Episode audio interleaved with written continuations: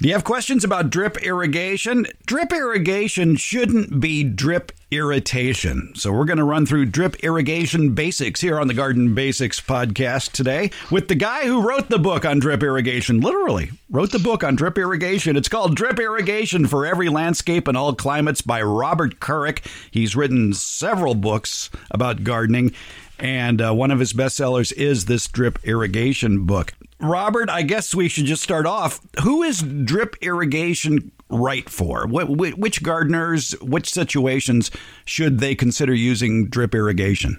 Of course, uh, drip is really important for those people who don't get any rain at all in the summer. So that's quite a few portions of the West and Southwest. But uh, I grew up in St. Louis, uh, Missouri, and we got uh, two to four to six week droughts and if you had a drip system like my dad had, you could turn it on in those droughts and just keep things moving along with a consistent water level, and your plants will do a whole lot better. So that's why the book says uh, in all climates. We should point out that your book, Drip Irrigation for Every Landscape in All Climates, is now in its second edition, and uh, there have been a lot of improvements in drip irrigation over the years. So if gardeners tried drip irrigation a decade ago or more, they should uh, reconsider their aversion to it and check out what's new because uh, it's a lot better. There's less clogging going on now thanks to inline drip emitter tubing. Yes, there are a number of emitters, both punched in and inline emitter tubing, that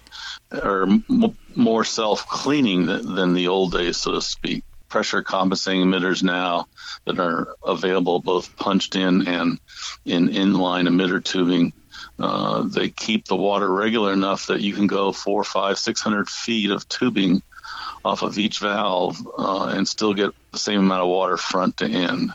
And one of the uh, beauties of pressure compensating emitters is uh, you can then uh, install it on a hillside without any loss of pressure. Exactly. Technically, you could go straight up and down the hillside, but I always recommend just going uh, topographically.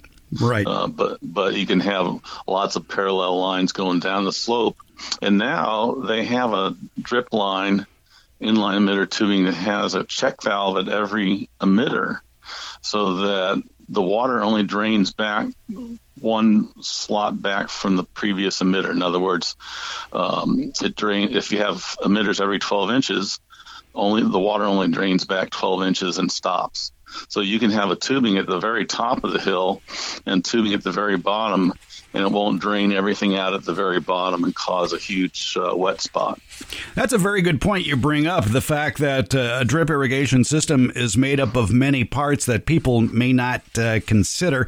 So let's uh, run through the parts of a uh, modern drip irrigation system from uh, the faucet all the way to the end cap. Okay, great. So, what do we have at the faucet end? Well, the first thing you put is if you don't have it built into your system, at each faucet in, in the garden there should be a, a, little brass vacuum air vacuum release uh, fitting. It costs about ten bucks, and it keeps your water from siphoning back into the house water system. So that uh, people think, oh, I don't have chemicals, but if you're organic and you're using manure, it's nice to keep the manure from going back into your uh, drinking water. So that's the first thing, regardless of whether you're doing drip or hose. So that would be called a, what an anti-siphon valve? Uh, well, it's not a valve. Atmospheric vacuum breaker mm, is the technical term that I use, um, so that uh, it keeps things from um, being a problem with uh, siphoning back into your house. All right. So that atmospheric vacuum breaker is what should be screwed on to the faucet itself. The first thing. Yes. Yes. And uh, out here in California, it's code that you have to have one at every faucet out on the exterior of the house. And then you mentioned uh, check valves at each emitter, but you should probably also have a check valve there at the faucet as well. Yes. Uh, so that that oftentimes is well the check the this atmospheric vacuum breaker serves the purpose of a check valve, mm. but you can have a check valve as a double backup uh, just to be on the safe side. So I've done that in the past on systems that have well water. Mm, okay. Um, just to make sure that things don't get clogged up in the process. But the big, the next thing that you put on the system basically is a filter. And the biggest mistake that people make is they put the filter just by arbitrary thinking after the pressure regulator. The pressure regulator reduces the pressure from city water of 60 to 90 psi pounds per square inch to 25 to 45 pounds per square inch so the fittings don't blow apart. But the biggest mistake I've seen is people just arbitrarily put the pressure regulator after the atmospheric vacuum breaker.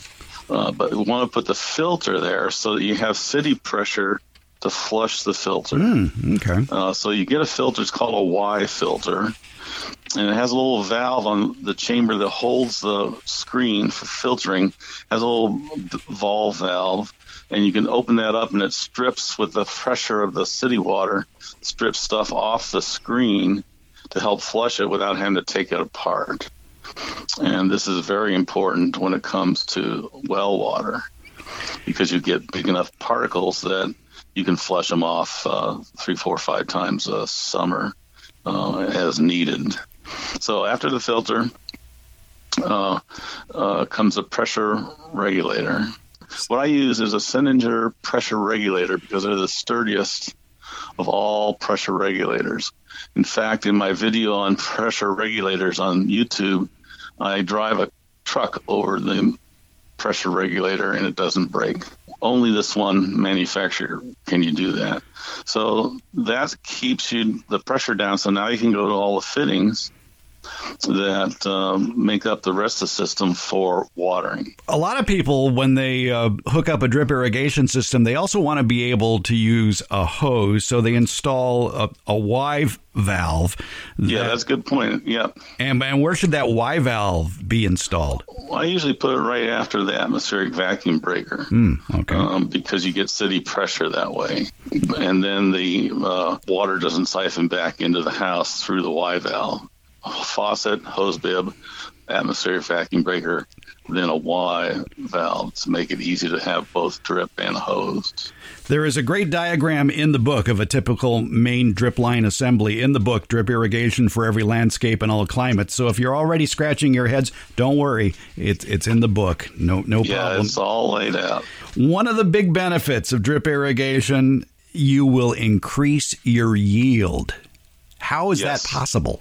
The uh, have a whole um, ebook on my website on just this topic because it's a, so strange to people. I think, oh my God, how's that possible? They go at great lengths to explain it. But basically, if you turn on the drip on a regular basis and keep the soil moisture consistent, the roots don't go into any shock. Now, we're not talking about wet soil. Uh, some people get carried away and turn the system on too long. We're talking about so moist that you can hardly see the color difference. But the water's there, the moisture is there for the roots. They know it's there, whereas we may not be able to see it as much in a color difference. But the point being, if you maintain a consistent moisture level, for the whole growing season, things never dampen down or stress out from too much water or stress out from too much drought between cycles. So that's where people say, oh, I'm going to water every Saturday or twice a month or once a month. Well, that puts you through these cycles of where the soil gets dry enough that the roots aren't happy. Then you have to run the system longer to get the soil moist again. And then oftentimes it gets too wet and the roots aren't happy because they're not able to get as much air. So the deal about getting greater yields is to turn the system on on a frequent basis. Uh, and this is really hard for people to digest because they've always heard, oh, turn it on and off uh, once a month or once a week or uh, infrequently but deep. Well, most of the roots are in the top six to 12 inches. So that's that's as deep as I worry about. I don't worry about two feet down or anything like that. But you, trees are vegetables. You do advise, though, before you go to this daily watering regimen, that you thoroughly soak the garden, especially if it's a raised bed. Make sure that uh, the whole area is saturated, and then you can do that daily spurt, if you will. Yes. And so that means that once you know how to base the irrigation on the weather, You adjust the system to come on every day, but you adjust it for tiny amounts of water. It's like a lot of systems, I'm doing one to three minutes a day uh, to keep uh, things happy uh, at the most. Sometimes you only need uh, 15 minutes a day, depends upon the amount of water you need to apply. But the the point being that this way of approaching it, you can get at least uh, on the average 20% increase in yields. There's a woman in India that did chili peppers, and she used 38% less water, but she got a 48% increase in the yields. Hmm. Uh, so it can be quite dramatic. One of the questions I get very frequently concerns people with raised beds and they have a drip irrigation system and they complain about how they have to go back and water by hand because the plants keep wilting or the production is down. And one thing that people forget is the footprint of water. And in a raised bed with all that nice loose soil in it, it's a very narrow footprint, a cylinder, if you will, that of water that uh, descends into the soil.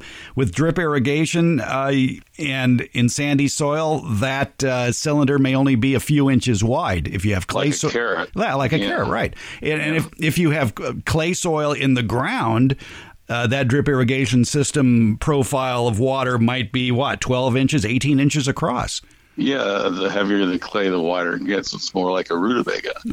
Right there you go.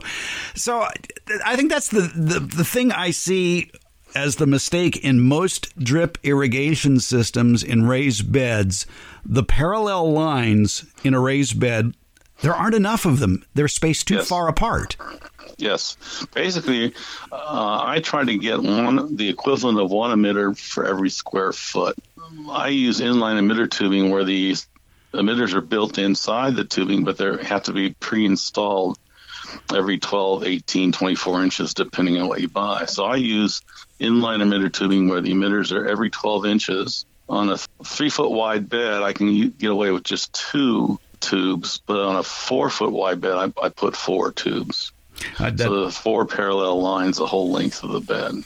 Or so we're talking 12 inch spacing uh, between the emitters, and I imagine these are one gallon an hour emitters. I tend to try to use half gallon an hour emitters because it allows you to tweak it down to less time. Um, whereas if you need more water, you can always leave it on longer. But if you have a one gallon hour emitter, it's a little bit harder to tweak it down to less time than a half a gallon hour emitter. Now, this goes back to what I've said at the very beginning that if you haven't uh, tinkered with drip irrigation in a while, you may be saying, Oh, are you kidding? Half gallon emitters, they're always clogging, they're always jammed. That's why I go with one or two gallon emitters. Well, with the inline emitter tubing, there's usually a, a flushing system built into that emitter that's built into that half inch tube that uh, greatly reduces the amount of clogging you might see in a half gallon emitter.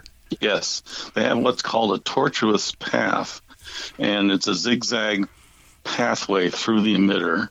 And every time the water hits a corner in that zigzag, it turns into a sideways tornado.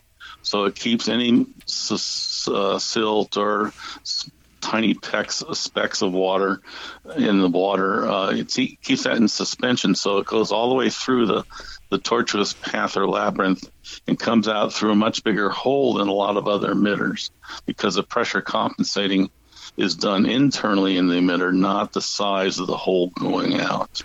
And just to be perfectly clear for everybody, the inline emitter system we're talking about is built into the half inch tubing. You can't see the emitter, it's just a tiny slot in the uh, half inch tube. And boy, oh boy, it sure is a lot less work. Uh, there's a lot less clogging going on. You're not going to accidentally break off an emitter with your weed whacker or step on it and break it. It's worth the investment. Yeah, I call it the most elegant drip irrigation system. You buy the tubing hook it up at the at the filter pressure regulator, roll it out, flush it, and cap it, and you're done. You're not down on your knees for hours trying to punch in emitters. I had a client said, "Oh, we'll save some money. You just put the tubing out, and this Saturday we'll go out there." and punch all the emitters in. And they spent uh, two to three weeks going to a physical therapist to deal with their wrists after they spent one day trying to punch in all the emitters. I've done that. Yes. yeah, it's a lot. And a little tip too is uh, when you go to unfurl that 100 foot coil of uh, half inch tubing, do it on a warm day so You it bet. it will uh, unfurl a little quicker and maybe just briefly hook it up uh, to your water system and fill it full of water so that the tube warms up and it'll uh, straighten out. Yeah, good point. The uh, how often do you flush these systems? Well, in city water, maybe once a year at the beginning of the season. On well water, it depends on how dirty it is, but at least once a month uh, to be on the safe side. But I had a friend with uh, iron well. The water was uh, full of iron, and when it gets into the air of the tubing, it particulates out to particles, precipitates out to particles. And um, so we had a filter with that ball valve so we could turn it on and flush it without having to take anything apart. And he w- forgot to do that all the time.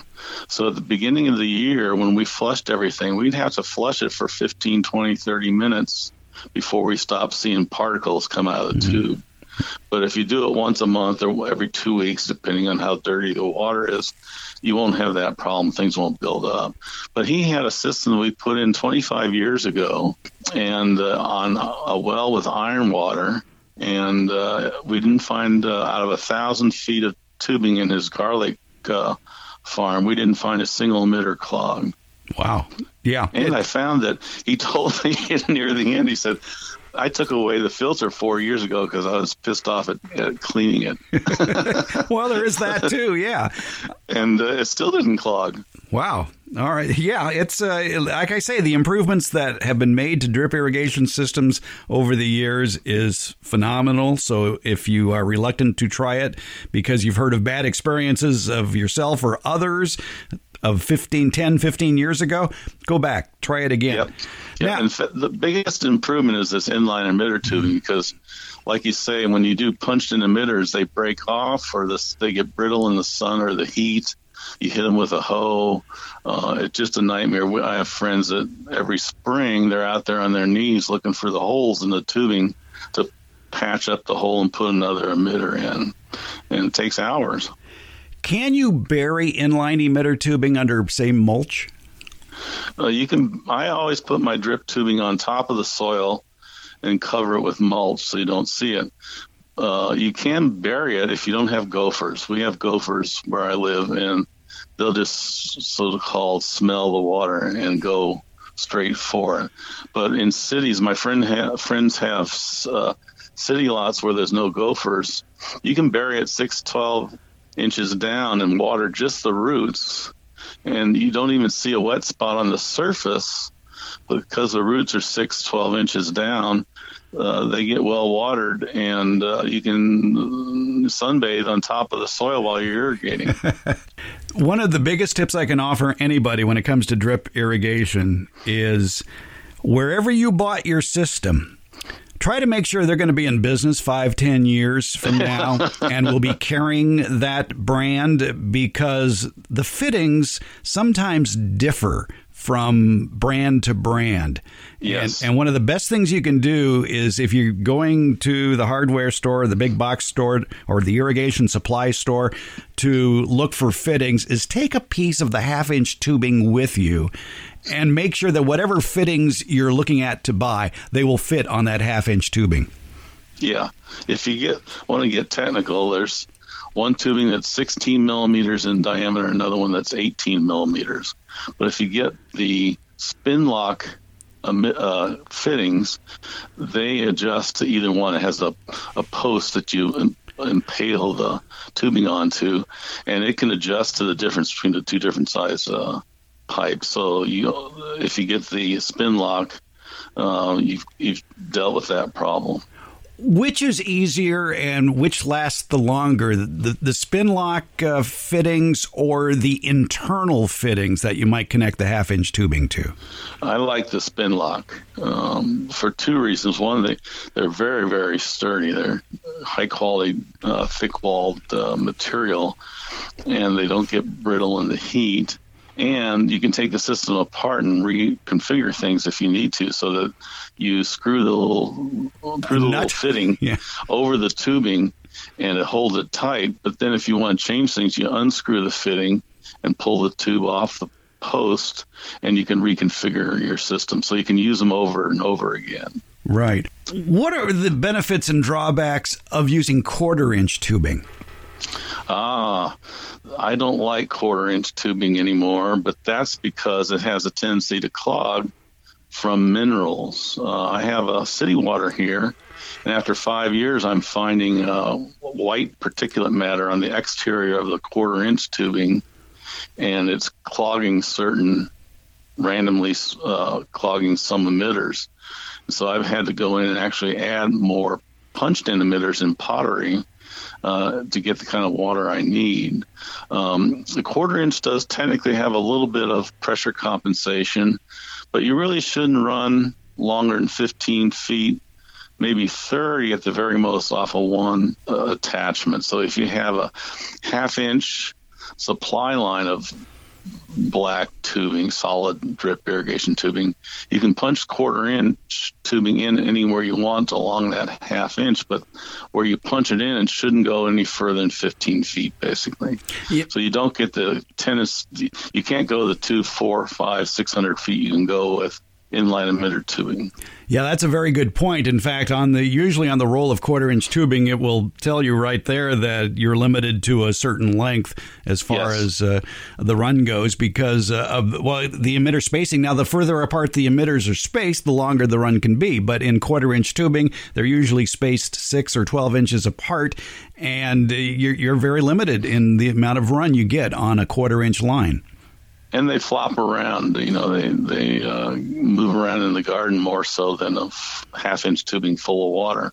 But the one advantage to in- quarter inch inline is that they do come in six inch intervals, whereas you cannot buy half inch inline emitter tubing, uh, usually less than 12 inches uh, spacing. So that if you have a very sandy soil and you've got that narrow carrot of a wet spot below ground, it works much to your advantage to have a six inch spacing. What about micro sprayers? Uh, I would see that as an advantage for sandy soil or for raised beds because it covers a wider area. Yes, they do put out more water, what, 8 to 12 gallons per hour, but uh, you're also wasting water. Yeah, well, they make mist. I think they make, to my eye, more of a light mist than a rainbird uh, oscillating sprinkler, so that um, you're actually losing more, more water proportionally. The other drawback to those is you have to keep them above the foliage. If you have a sprayer like that and you've got it in your tomato patch, uh, it, it hits the foliage of the plant just drops down. You've got all these shadows on the other side of the plant that are not getting moisture. So it's hard to do with plants like tomatoes, but it works very nicely with lettuces if one is looking for an online drip irrigation company, uh, the DripWorks folks uh, up in Willits, California, have uh, a, a, lot of different types of uh, equipment you can use in drip irrigation. And speaking to this very uh, problem you're talking about, about micro sprayers uh, hitting the foliage and therefore not going as far, they have an interesting one that is sort of like an upside down V. It's on a stake, and the water comes out in a fan, a 360 degree fan, but it's pointed downwards at about a 45 degree angle. So you do get a wider berth of, of water down yes. there. Yes, the way, the reason I like drip work so much is it's a national uh, access, and then they're prejudiced towards inline emitter tubing. They carry lots of other parts, but they really favor inline emitter tubing and they have a type of tubing that I only know that only they seem to have it, where the interval is every nine inches. So the sandier your soil, the more you go for the nine inch spacing, not the 12 inch spacing. And they have videos online too to help you get through the construction process. Oh, that's good. Yeah. Uh, DripWorksUSA.com, I believe, is their website. And uh, Leon, you're welcome for the free plug. right. All right, let's uh, get to the meat of the matter here. of how long one runs a drip system, especially in a raised bed. And I like what you said before about thoroughly saturating the entire bed and then just putting spurts of water on just to keep the soil hydrated to what we like to call field level moisture. Yes. Um, when I have a client that um, starts with a new garden, we do that. We water by hand everything down, and then we turn on the drip system that day. And sometimes it might only be on for one uh, minute, maybe three minutes uh, every day. Depends on the soil type and and the plant type. But basically, the way you figure out all this, what seems to be complicated. Well, let me go backwards. When you read most gardening books, they say give it one inch of water. Uh, water one inch a week or whatever. So, how do you convert that to drip? It's almost impossible to do the calculation. So, in my drip book on page 83 is a chart that converts the amount of water you're going to apply to gallons, not inches. So that once you know how many gallons you need, you can control the system to supply that. And the way you figure that is a complicated, sounds complicated at first, but the chart's very simple to use. But it's based on what's called evapotranspiration rate. Evapotranspiration is the water that's lost through evaporation from the soil and transpiration from the foliage, uh, water lost by transpiration. And it's rated by one to 10 inches per month. In other words, on a really moderate climate or a wet January, your ET rate might be one inch a month or less. If you live in Palm Springs, it might be 10 inches per month or, or more. Um, you need to know from your local uh, farm advisor or master gardener what your ET rate is for the summer. And they'll give you a number says, okay, six inches is the average where I live in Santa Rosa. Um, so I use the column that says six inches. Once you know that monthly rate, in my case, six inches for the summer, you go down the chart and you can figure out how much water per square foot, every 10 square feet, every 100 square feet, 200, 300 in an acre. So in an ET rate of the summer being warm, using the six inch column, a 100 square foot bed of vegetables is using 13 gallons a day every day. So that you need to replace that with the irrigation system to keep the plants a consistent cruising along in an unstressed situation. So that once you know that you've got uh, 13 gallons of water needed per 100 square foot, you can just do some um, little calculations in the back of an envelope and find out how long to leave the system on. So in my situation, I did a uh, I took a four foot wide by ten foot long bed, and I put 40 emitters in that 40 square feet. Go through all the calculations that I don't want to do over the phone because it's too complicated to talk about. Yeah. But it ends up being using one gallon hour emitters to keep my vegetable bed happy, I need to run the system seven and a half minutes every day. So with half a gallon hour minute, uh, half a gallon hour emitters, I run the system 15 minutes every day, uh, which is a lot longer than a lot of people are used to doing. Now, if they water once a week, you have to do that seven times 15 minutes. You're doing it every Saturday for an hour and three quarters to equal what the plants lost through evaporation and transpiration. Folks, this is why we call Robert Kourik the garden contrarian. Uh, simply because when it comes to drip irrigation, especially, uh, the old advice was to water deeply but infrequently, which for drip irrigation might have meant running that system for hours at a time, but only doing it once or twice a week. But as yes. anybody with sandy soil or raised beds knows, there's a lot of dry periods in that week. And so you're looking at a lot of problems uh, uh, for plants. And the whole idea with your system, Robert, is to thoroughly saturate that soil and then go to that a few minutes a day watering regime. I mean, for years we were trying to get people, break people of their sprinkler habit when it came to drip irrigation by saying, no, no, you can't run it for minutes. You have to run it for hours. And now you come along and say, oh, run it, run it for minutes. Right. We're, I call it topping off the tank so that it stays consistent, the moisture level. And what people, the other problem people have is that, oh, you're not getting the roots to grow deep. Uh, so they say, okay, I'm going to water once a week for three hours, four hours, and get that water way down there, two feet, three feet. Uh, even if you have a tree, the majority of the root system is in the top foot. Uh, maybe 40 to 70 percent of the root system is in the top foot of the soil. The deeper the roots go, the longer you have to run the water to get down there. Two things happen. One, you oversaturate the roots in the top of the soil and two, you there's not very many roots down there to absorb the moisture. So basically, you focus with drip irrigation or any irrigation system on keeping the top 12 inches happy, and then the, the plants will be happy.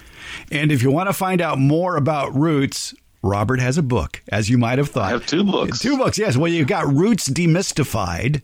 That was the first one, and now I have uh, Understanding Roots uh, that covers more, more, many more roots. Uh, the Roots Demystified had about 20, 25 root systems drawings. Understanding Roots has 141 root systems as excavated by some person and mapped, drawn, drawn out. These are not guesses at how roots grow. These are exactly how they grow based on excavation. And you'll see from those charts that two th- important things. One, the roots grow much further away from the foliage than people often assume, and they have more roots in the surface, top 12 inches, than they do two, three feet down. We are getting um, into a totally different episode. Well, except this, help, this helps with drip irrigation and raised beds because if you put an emitter on every square foot, 40 emitters in a 4 by 10 bed, uh, you're getting the entire root zone. And that's why uh, sometimes in a three foot wide bed, you only need two tubes because the wet spot goes out, but the roots find it so that the entire root system is being irrigated. Uh, the one drawback to drip irrigation is if you're growing carrots from seed, you do need to water by hand until they get a f- couple true leaves, one or two sets of true leaves. By the time the carrot is up an inch or two, the root system is down so deep that the roots find the moisture of the emitters. But to get them very just barely started, you usually need to hand water. But that's one reason why at the Fair Oaks Horticulture Center, the Sacramento County Master Gardeners on their raised beds not only have that drip system uh, installed to your specifications, I might add, but they also have sprinklers at each corner of the raised bed and, and two uh, on the edges towards the middle for that very purpose. When they seed a new bed, they run the sprinklers to keep that uh, seed bed evenly moist until they're up. Then they turn the sprinklers off and run the drip system. Right now, if you are using bean seeds, you can put them kind of near the emitter, and you don't really need to oftentimes use the the sprayers, but uh, it won't hurt. Uh, carrot seeds is definitely a different situation. The name of the book is Drip Irrigation for Every Landscape and All Climates. It's by Robert Kourik, K O U R I K. And if you visit his website, you can find out more information about all his books, including the uh, the Roots books and Drip Irrigation book. The website robertkourik.com. R O B. Oh, go ahead. I'm going to say Robert Kourik, K O U R I K, and cheaper than Amazon, believe it or not. okay, there you go. There, thanks. You just took money out of my pocket. Okay, that's fine. Robert Kourik, R O B E R T K O U R I K, robertkourik.com. More information and where you can buy the books as well. And uh, it's a great deal. Uh, the, the, Garden Contrarian, we enjoy talking to him. We always learn something new whenever we uh, talk with Robert Kourik. Robert, thanks for thanks, Fred. Thanks for for uh, getting us through and, and turning drip irritation into drip irrigation. Yeah, I like that. Yeah.